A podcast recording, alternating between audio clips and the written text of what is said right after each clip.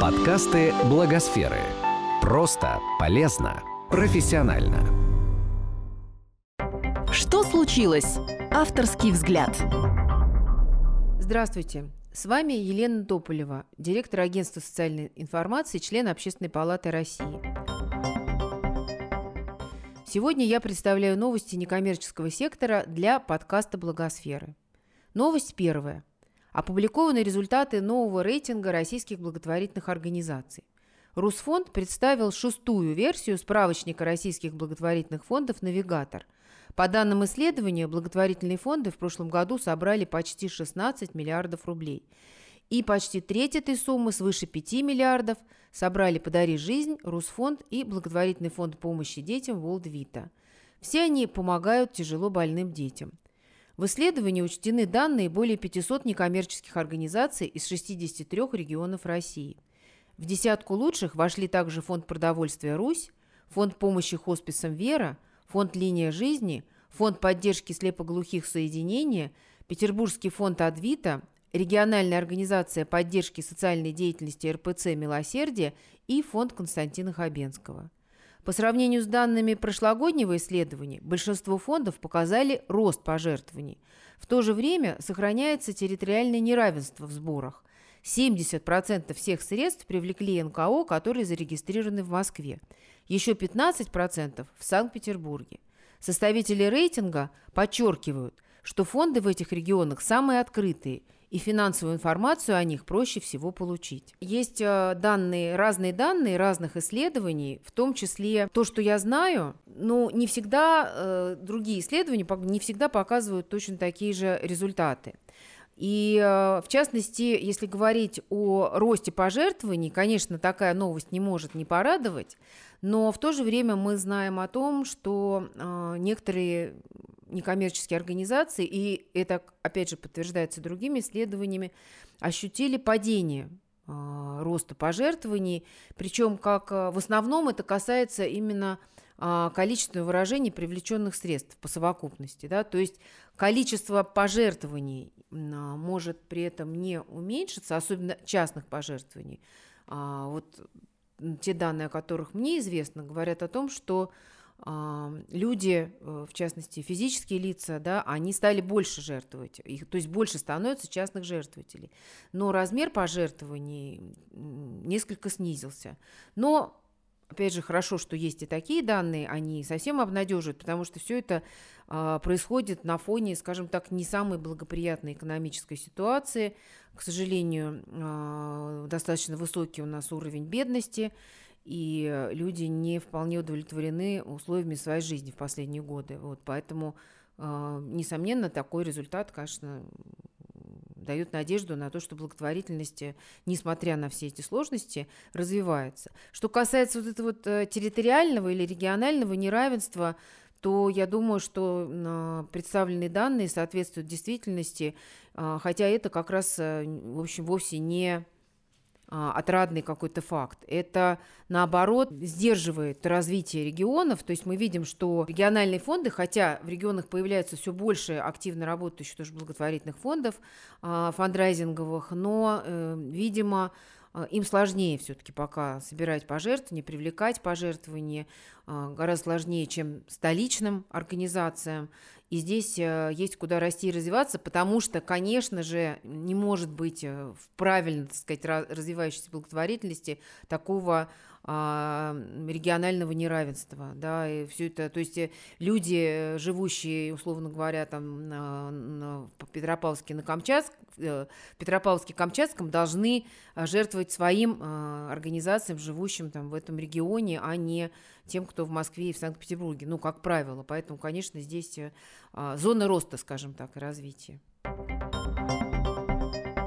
Новость номер два. Состоялась очередная ежегодная пресс-конференция Владимира Путина.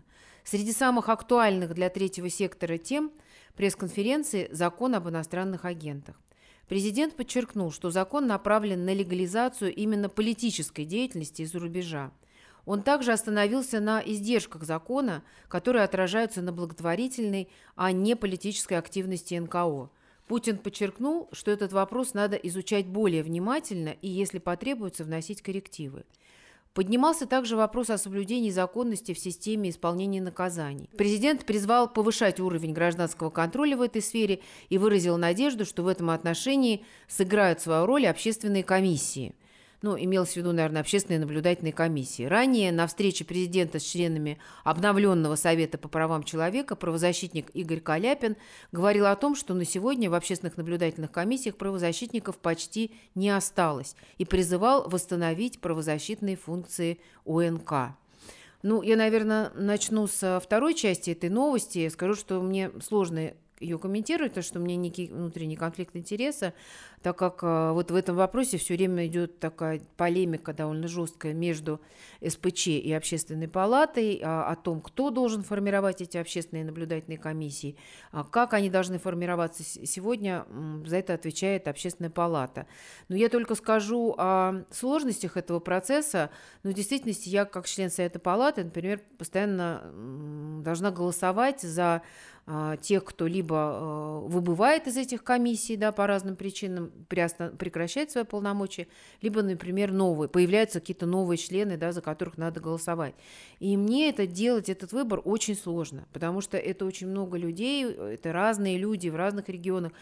И я, у меня нет информации о них. Я, то есть могу получить какие-то довольно скудные данные, а, ну, во-первых, просто и некогда разбираться, честно сказать, это довольно много людей, процесс такой довольно активный, вот. А с другой стороны, ну, у меня просто, я не, сама не работаю в этой сфере, и у меня нет такого количества компетенций, которые позволили мне бы сделать такой ответственный, осознанный выбор.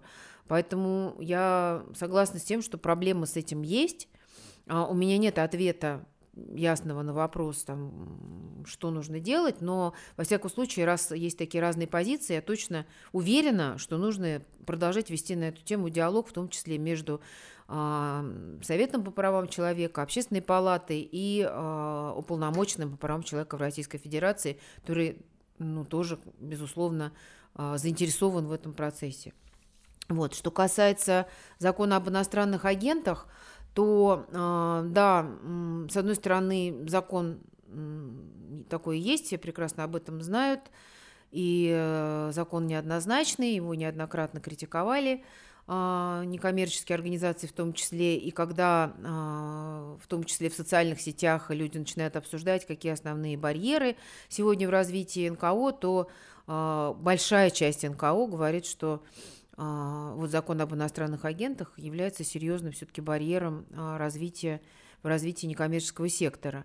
А, но сейчас есть еще более актуальная даже новость, связанная с этой темой, с тем, что появилось, появились новые требования к отчетности НКО, которые разработаны Минюстом, и, собственно, эти требования разработаны как раз в соответствии с действующим законодательством, в том числе связанным с законодательством об иностранных агентах и что теперь э, вот уже с этого года за этот год НКО должны будут отчитываться не только за средства иностранные, которые они получили напрямую, но и э, обосредованно. То есть если, например, некоммерческая организация получила пожертвование от юридического лица, то она должна убедиться, что у этого юридического лица, в свою очередь, не было иностранного финансирования, а, а если было, то НКО должна об этом сообщить в своем отчете. Вопрос, на который до сих пор мы не получили ответа, а, мы не понимаем, каким образом вообще НКО может получить такую информацию, потому что ни у каких юрлиц сегодня нет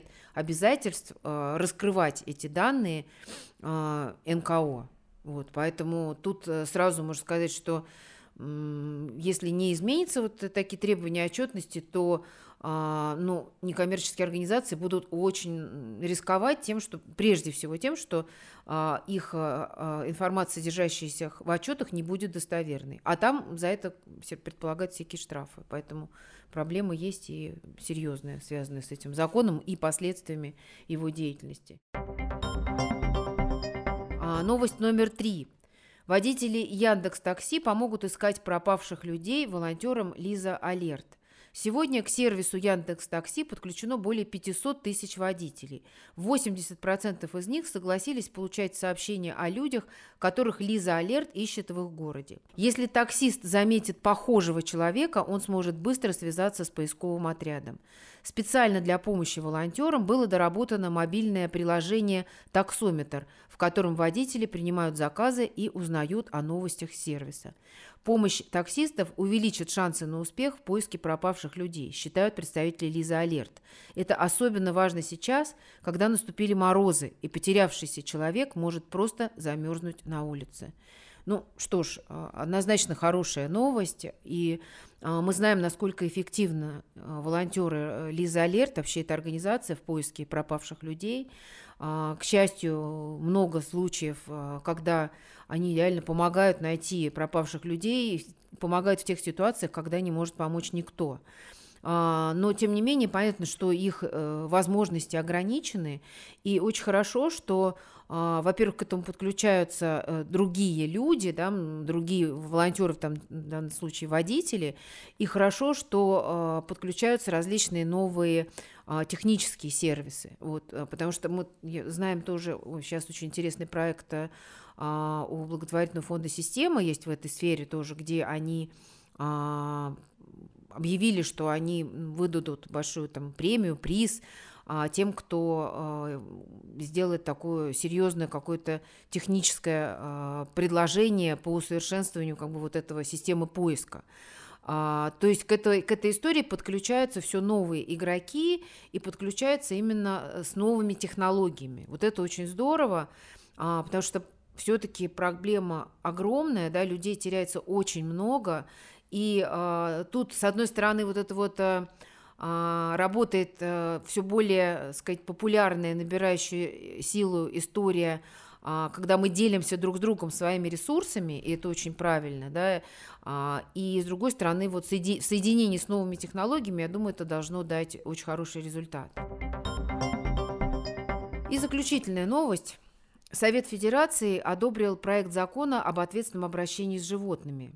Зоозащитники ждали этого 8 лет – Проект запрещает убивать животных, устраивать бои, натравливать животных на других зверей или людей.